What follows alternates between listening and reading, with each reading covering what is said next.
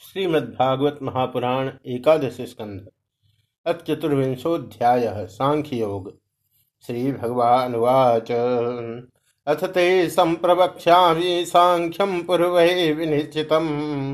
यद्विज्ञाय पुमान सद्यो जह्याद्वैकल्पिकम भ्रमम।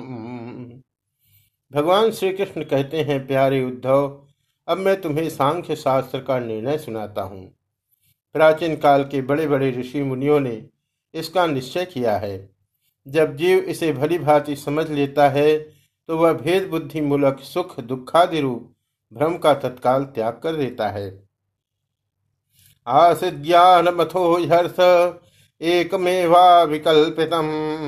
यदा विवेक निपुणा आदो कृत युगे युगे। युगों से पूर्व प्रलय काल में, आदि सत्युग में, और जब कभी मनुष्य विवेक निपुण होते हैं इन सभी अवस्थाओं में यह संपूर्ण दृश्य और दृष्टा, जगत और जीव विकल्प शून्य किसी प्रकार के भेदभाव से रहित केवल ब्रह्म ही होते हैं। तन्माया फल रूपेण केवलम निर्विकल्पितम वांग मनो गोचरम सत्यम द्विधा समभवत बृहत। इसमें संदेह नहीं कि ब्रह्म में किसी प्रकार का विकल्प नहीं है। वह केवल अद्वितीय सत्य है और मन और वाणी की उसमें गति नहीं है। वह ब्रह्म ही माया और उसमें प्रतिबिंबित जीव के रूप में, दृश्य और दृष्टा के रूप में दो भागों में विभक्त सा हो गया। तयोरेक तरोशर्थ प्रकृति शोभयात्मिका ज्ञानम तन्य तमो भाव पुरुष सो विधीयते। उनमें से एक वस्तु को प्रकृति कहते हैं। उसी ने जगत में कार्य और कारण का रूप धारण किया है। दूसरी वस्तु को जो ज्ञान स्वरूप है, पुरुष कहते हैं। तमो रज सत्वमिति प्रकृतिरभुवन गुणा, मया प्रक्षोभ्यमाणा पुरुषानुमते न उद्धव जी, मैंने ही जीवों के शुभ अशुभ कर्मों के अनुसार प्रकृति को क्षुब्ध किया, तथा तब उससे सत्व रज और तम ये तीन गुण प्रकट हुए। तेभ्य संभव सूत्र महान सूत्रेण संयुत, ततो विकुर्वतो जातो हंकारो यो विमोहन। उनसे क्रिया शक्ति प्रधान सूत्र और ज्ञान शक्ति प्रधान महत्त्व प्रकट हुए। वे दोनों परस्पर मिले हुए ही हैं। महत्त्व में विकार होने पर अहंकार व्यक्त हुआ। यह अहंकार ही जीवों को मोह में डालने वाला है। वैकारिकस्तजस तामसश्चेत्यहम त्रिवे तन्मात्रेन्द्रिय मनसाम कारणम चिन्मय वह तीन प्रकार का है, सात्विक, राजस और तामस। अहंकार, पंच तन मात्रा इंद्रिय और मन का कारण है, इसलिए वह जड़, चेतन, उभयात्मक है। अर्थस्तन्मातृका यज्ञे तामसादिन्द्रियाणि च तेजसा देवता आसान नेकादश्च वैकृतात्। तामस अहंकार से पंच तन्मात्राएँ और उनसे पाँच भूतों की उत्पत्ति हुई, तथा राजस अहंकार से इंद्रियाँ और सात्विक अहंकार से इंद्रियों के अधिष्ठाता, ग्यारह देवता पाँच ज्ञानेन्द्रीय, पाँच कर्मेंद्रीय और एक मन। इस प्रकार ग्यारह इंद्रियों के अधिष्ठाता ग्यारह देवता हैं। प्रकट हुए।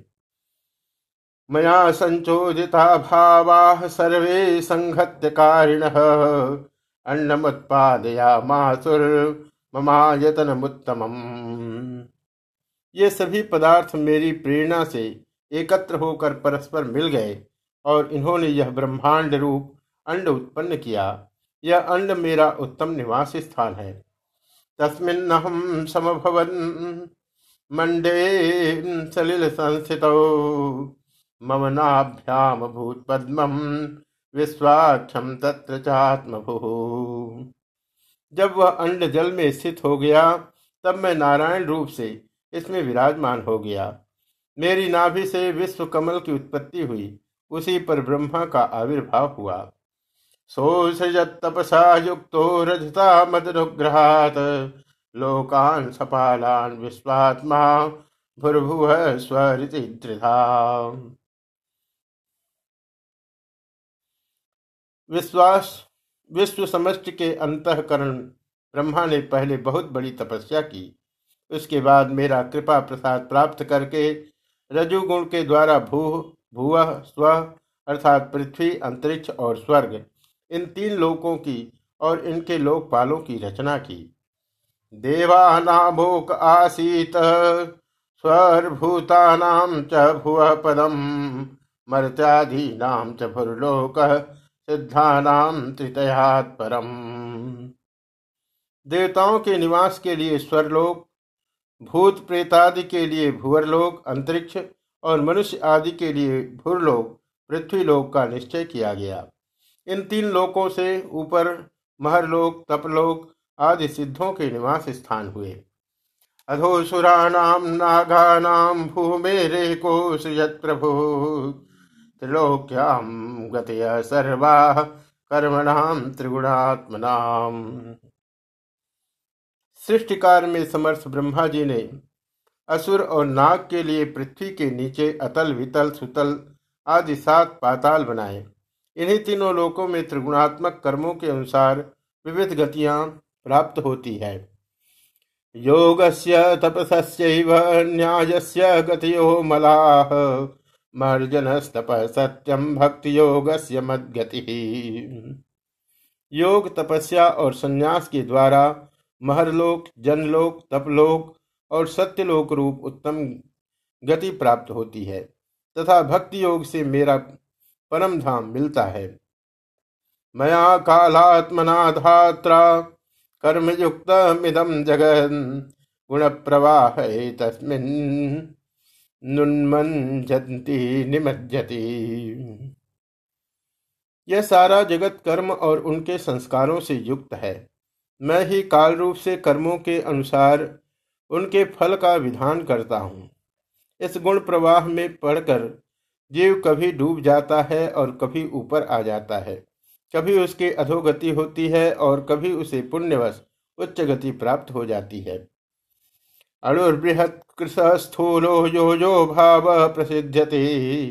सर्वोप्यो भय संयुक्त प्रकृत्या पुरुषेन जगत में छोटे बड़े मोटे पतले जितने भी पदार्थ बनते हैं, सब प्रकृति और पुरुष दोनों के सहयोग से ही सिद्ध होते हैं।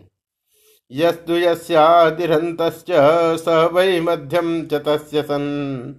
विकारो व्यवहारार्थो यथा तैजथ पार्थिवा। यदुपादाय पूर्वस्थो भावो विकुरुते परम। आदिरंतो यदा यस्य अभिधीयते। जिसके आदि और अंत में जो है, वही बीच में भी है और वही सत्य है। विकार तो केवल व्यवहार के लिए की हुई कल्पना मात्र है। जैसे कंगन, कुंडल आदि सोने के विकार और घड़े, सकोरे आदि मिट्टी के विकार पहले सोना या मिट्टी ही थे, बाद में भी सोना या मिट्टी ही रहेंगे, अतः बीच में भी वे सोना या मिट्टी ही है। पूर्ववर्ती कारण, महत्त्व आदि भी, जिस परम कारण को उपादान बनाकर अपर अहंकार आदि कार्य वर्ग की सृष्टि करते हैं वही उनकी अपेक्षा भी परम सत्य है। तात्पर्य यह कि जब जो जिस किसी भी कार्य के आदि और अंत में विद्यमान रहता है, वही सत्य है।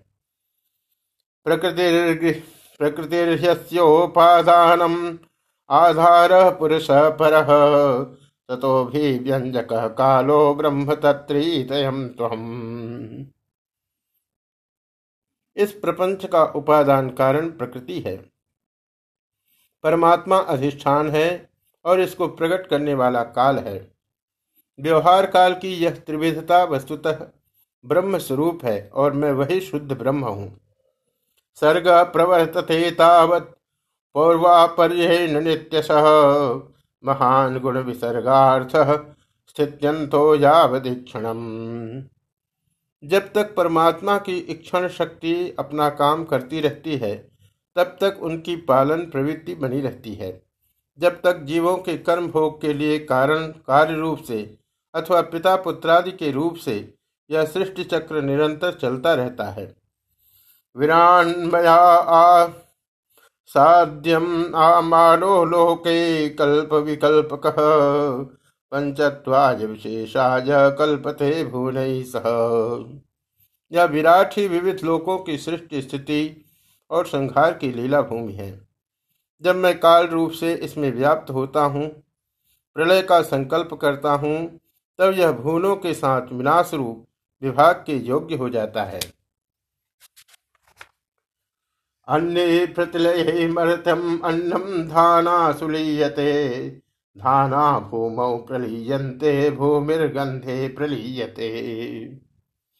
उसके लीन होने की प्रक्रिया यह है कि प्राणियों के शरीर अन्न में, अन्न बीज में, बीज भूमि में और भूमि गंध तन्मात्रा में लीन हो जाती है। अपसु प्रलीयते गंध आपश्च स्वगुणे रसे लियते ज्योतिषी रसो ज्योति रूपे प्रलीयते। गंध जल में, जल अपने गुण रस में, रस तेज में और तेज रूप में लीन हो जाता है। रूपम वायौ च स्पर्शे लीयते सोऽपि चाम्बरे। अम्बरम शब्द तन्मात्र इंद्रियाणी स्वयोनिषु रूप वायु में, वायु स्पर्श में, स्पर्श आकाश में तथा आकाश शब्द तन्मात्रा में लीन हो जाता है। इंद्रियाँ अपने कारण देवताओं में और अंततः राजस अहंकार में समा जाती है। यो निर्वैकारिके सौम्य लीयते मनसेश्वरे शब्दो भूतादिमप्येति भूतादिर्महति प्रभो। हे सौम्य, राजस अहंकार अपने नियंता सात्विक अहंकार रूप मन में शब्द तन्मात्रा पंचभूतों के कारण तामस अहंकार में और सारे जगत को मोहित करने में समर्थ त्रिविध अहंकार महत्त्व में लीन हो जाता है। सलीयते महांशेषु गुणेशु गुणवत्तम। ते व्यक्ते संप्रलीयन्ते, तत्काले लीयते चये ज्ञान शक्ति और क्रिया शक्ति प्रधान महत्त्व अपने कारण गुणों में लीन हो जाता है। गुण अव्यक्त प्रकृति में और प्रकृति अपने प्रेरक अविनाशी काल में लीन हो जाती है। कालो माया मायामये जीवे जीव आत्मनिमय जय आत्मा केवल आत्मस्थो विकल्पापाय लक्षण। काल माया मायामय जीव में और जीव मुझ अजन्मा आत्मा में लीन हो जाता है। आत्मा किसी में लीन नहीं होता। वह उपाधि रहित अपने स्वरूप में ही स्थित रहता है। वह जगत की सृष्टि और लय का अधिष्ठान एवं अवधि है। एवं मन्वेक्षमाणस्य कथम वैकल्पिको भ्रम? मनसो हृष्टेत व्योमनिवारकोदये तमः उद्धव जी, जो इस प्रकार विवेक दृष्टि से देखता है, उसके चित्त में यह प्रपंच का भ्रम हो ही नहीं सकता। यदि कदाचित उसकी स्फूर्ति हो भी जाए तो वह अधिक काल तक हृदय में ठहर कैसे सकता है? क्या सूर्योदय होने पर भी आकाश में अंधकार ठहर सकता है? एस सांख्य विधि प्रोक्त। संशय ग्रंथि भेदन। प्रतिलोमानुलोमाभ्याम परावर दिशा मया। उद्धव जी, मैं कार्य और कारण दोनों का ही साक्षी हूँ। मैंने तुम्हें सृष्टि से प्रलय और प्रलय से सृष्टि तक की सांख्य विधि बतला दी। इससे संदेह की गांठ कट जाती है और पुरुष अपने स्वरूप में स्थित हो जाता है। इति श्रीमद्भागवते महापुराणे पारमश्यां सहितायाम् एकादशस्कन्धे चतुर्विंशोऽध्यायः।